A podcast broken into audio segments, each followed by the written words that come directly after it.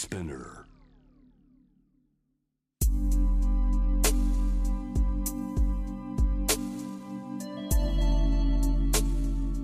眠らない街六本木。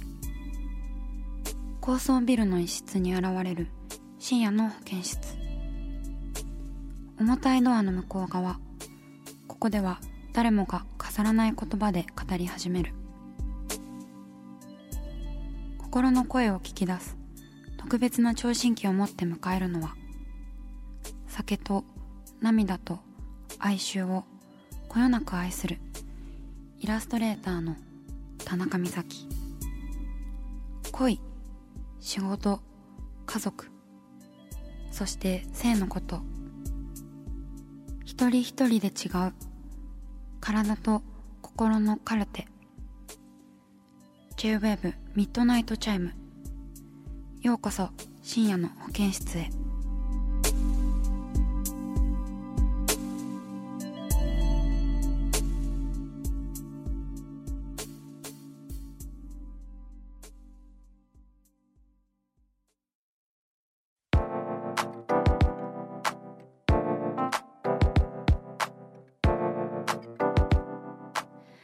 田中美咲がお送りしています。深夜の保健室ミッドナイトチャイム。ではお悩みメールの方をご紹介していきたいなと思います。ラジオネームかぐや姫さん。女性会社員千葉県の方です。初のメッセージになります。ありがとうございます。私は昨年結婚した29歳です。おほとんど同い年ですね。私も昨年結婚しました。うん。相手は一度結婚していた経験がある方です。様々な過去があったからこそ今があると離婚経験も受け入れた上での結婚でしたが喧嘩した時などに以前の奥さんならどう接していたのかなどと気になって落ち込みます。かっこ以前の奥さんと私が面識があることも大きいかと思います。ああそうか。そのことについて彼と話し合ったことは幾度となくあり彼も申し訳なさそうにしていてこちらの割り切れない思いが彼を傷つけていると分かってはいます。美咲さんは頭で理解していることに感情が寄り添えない時どのように思いと向き合っていますか？とのことです。ありがとうございます。とっても切実です。なんかその結婚まあ離婚とかにかかわらずパートナーのその前親しかった人とかなんかその元カノとかもねなんかこう気になってしまうとかそういう方結構いらっしゃると思います。うん、ましてやその結婚してこう離婚されてっていうその法法的な手続きを介した なんか硬い表現になってしまいましたがこう介するほどのというかなんかまあ必ず理由があるんだろうなとは思うんですけど。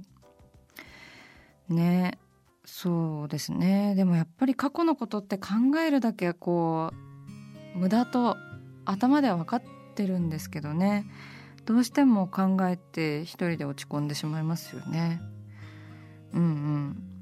そして以前の奥さんと面識が面識があるんですね。それはなんか顔も浮かぶしなんか無理もねえって感じですけどね浮かんでしまうのは。うんうん。そうですね。まあ割り切る割り切れない思いですよね。その頭では分かってるけどどうしても落ち込んでしまうという。このなんで喧嘩したのかっていうのも関わってくるんじゃないかなとは思うんですけど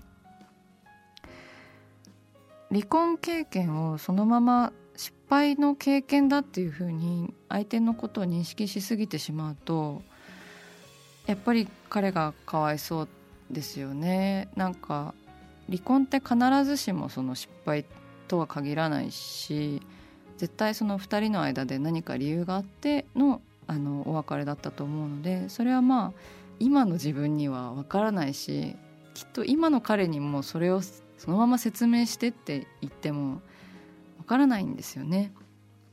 だから過去のことは考えすぎずにやっぱりこう今の彼をそのまんま見てあげてうんそうですねなんかこう夫婦2人のチームとしてなんか2人でこう生きていく道をこう一緒に今模索できたらいいですよね。うんうんうん。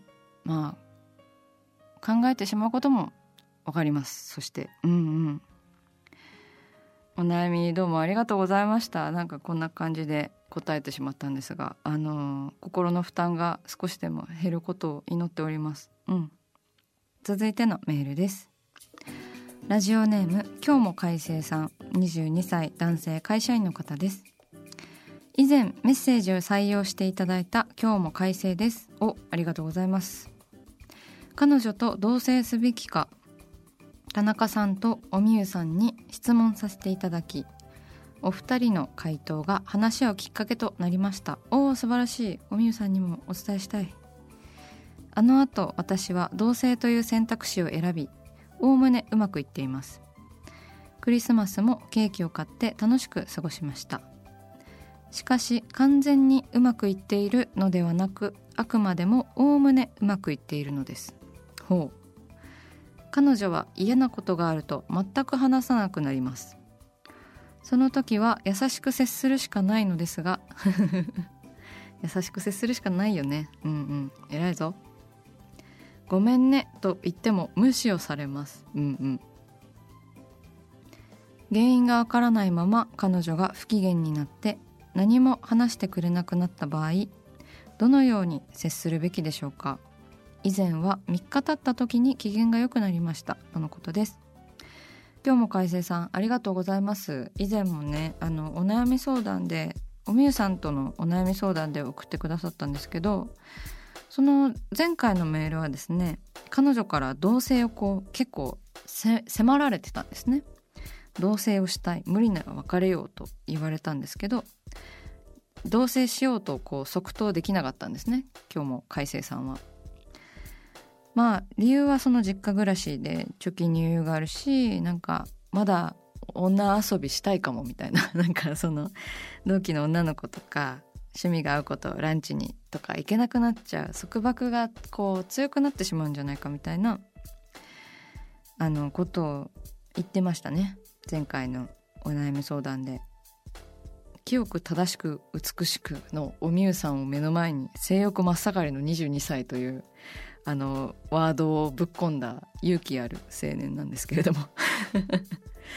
最低なことを言ってるのは承知なんですけれどもなんか同棲すべきでしょうか？みたいな感じのメールだったと思うんですけれどもその後ねあの同棲という選択肢を選んだということなんですけれどもまあ一緒に暮らすとねなんかお休みの日は一日中一緒だったりとかあとはそのご飯作ったり作ってもらったりお皿洗ったり洗ってもらったりお風呂一緒に入ったりとかあとなんかその別々のところで暮らして待ち合わせしてそのまあおしゃれして化粧した恋人だけを見ることがなくなったっていう感じですよね。うん、そんなね一日中一緒にいたら不機嫌になることもあります、うんうん、不機嫌も上機嫌も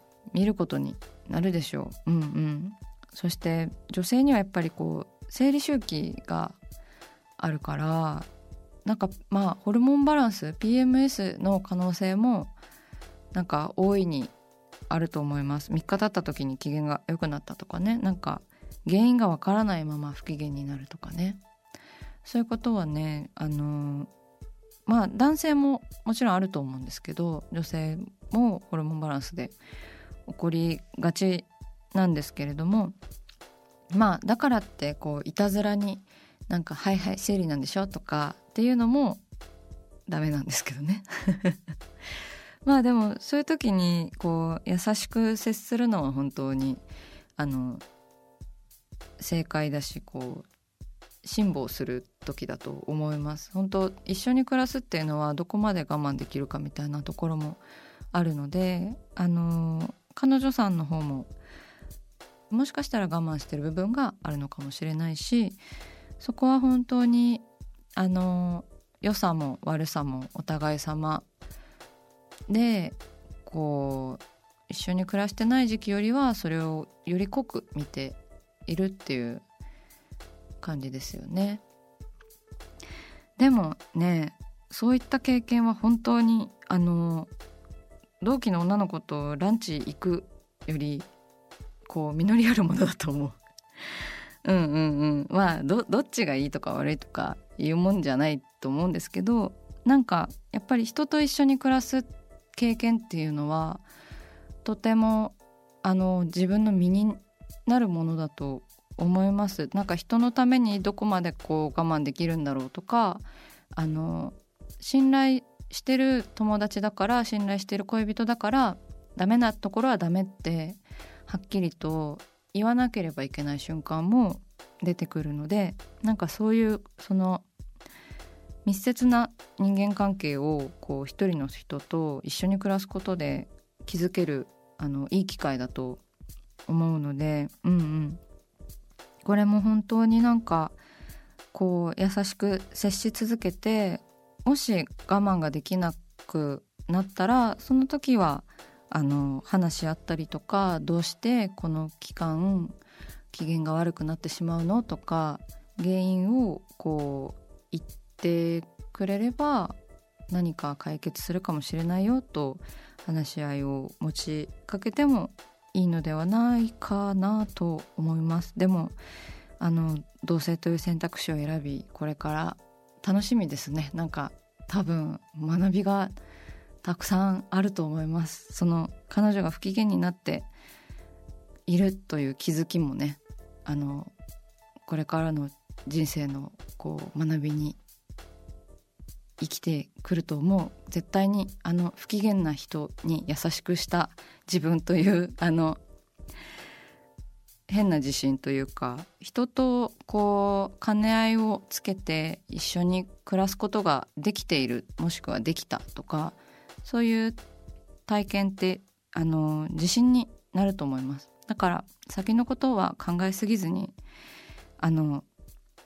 いい経験だと思ってうんうんいろんな話を恋人としてみてください。うん。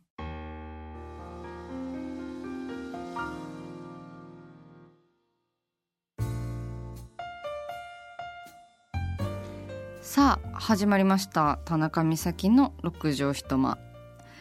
大勢の目に触れたものから人知れずこっそり楽しまれたものまでイラストレーター田中美咲の作品を作者自ら紹介します。今夜もこの番組は番組スタッフと一緒にお送りします。よろしくお願いします。よろしくお願いします。こんばんは。こんばんは。それでは田中先生今夜のテーマは？田中美咲のポカポカスタンプはい、はい。なんのこっちゃ。なんか毎回このエコーが聞くとなんのこっちゃってな なりますよね。私エコー大好きなんですけどそうそう。ポカポカスタンプということで、はい。あの前半から聞いてる方はねお気づきかもしれないんですけれども私 LINE スタンプをついに作りまして。いやー待ってた方多いと思いますよ。はい非常にお待たせいたしました。待ちました。すみません。前回の放送で今年こそ LINE スタンプを作るぞと意気込みまして意気込み余って一晩で書き上げてしまいました。いやーすごい行動力はい。珍しいですよ。重い腰をマジでなんか上げたって感じなんですけれども。あの32個入ってます。うん、はい。32個を書き下ろしました。大変だった。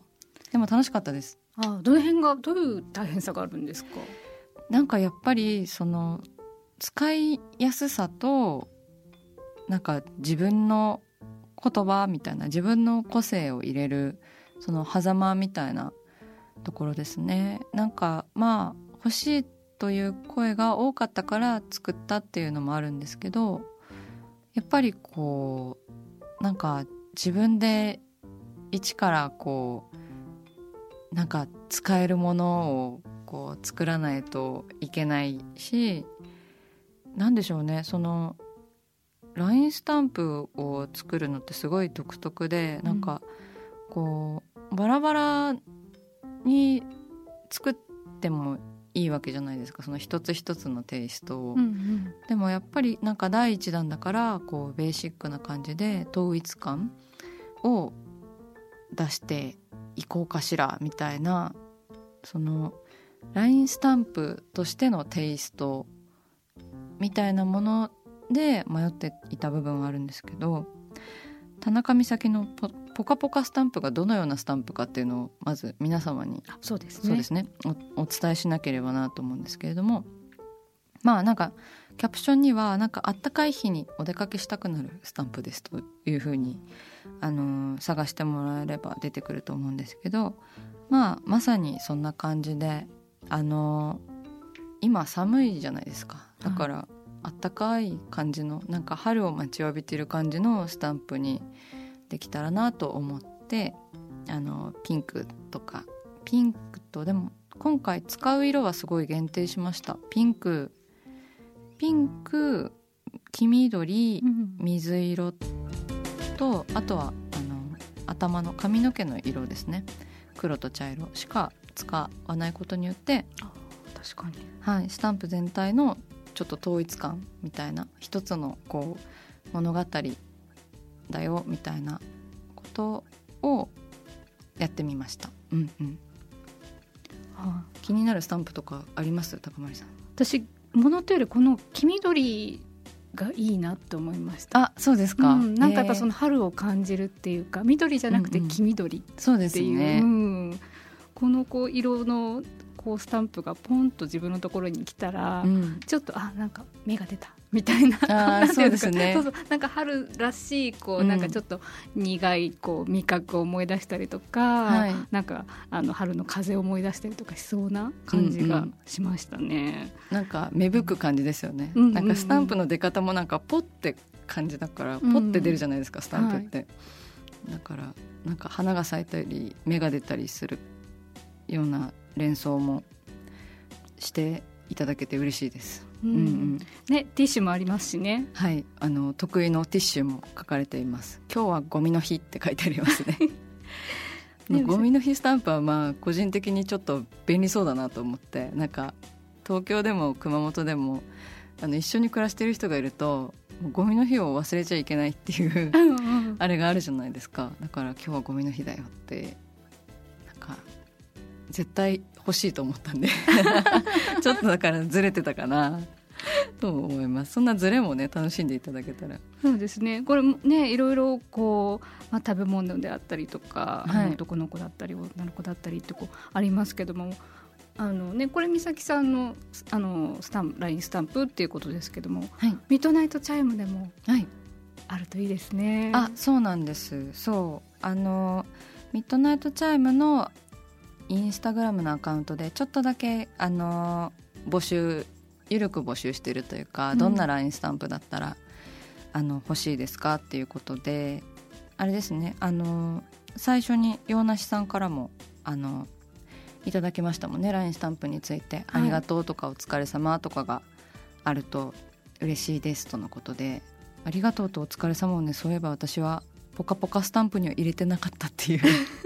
基礎の基礎。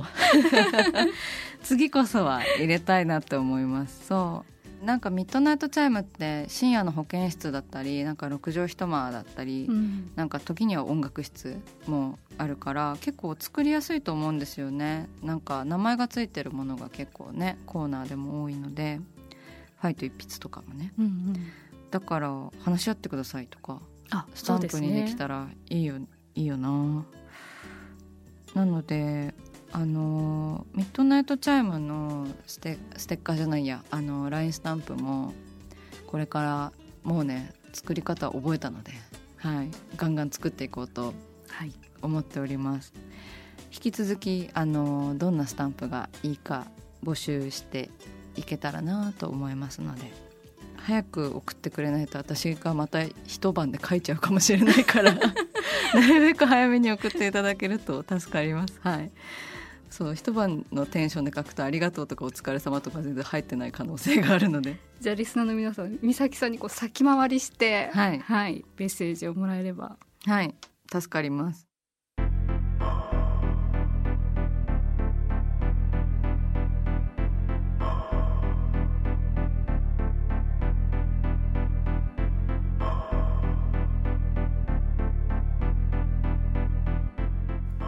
真夜中だから話せる。体のこと心のこと。 J-WAVE ミッドナイトチャイム。公式サイトとインスタグラムは24時間オープンしています。あなたの悩み番組へのメッセージお寄せください。来週もイラストレーターの田中美咲が深夜の保健室でお待ちしています。キャリコン編集長通信仕事と人生の話をゆるゆるとパワードバイミモレ。このポッドキャストではミモレ編集長の河原咲子が時には一人で時にはゲストをお招きしキャリアコンサルタントの資格を生かして仕事と人生そして職業キャリアだけじゃないライフキャリアの話を誰にでもわかりやすくゆるゆるとお話します。毎週金曜日に新しいエピソードを配信中です。ぜひ一度聞いてみてください。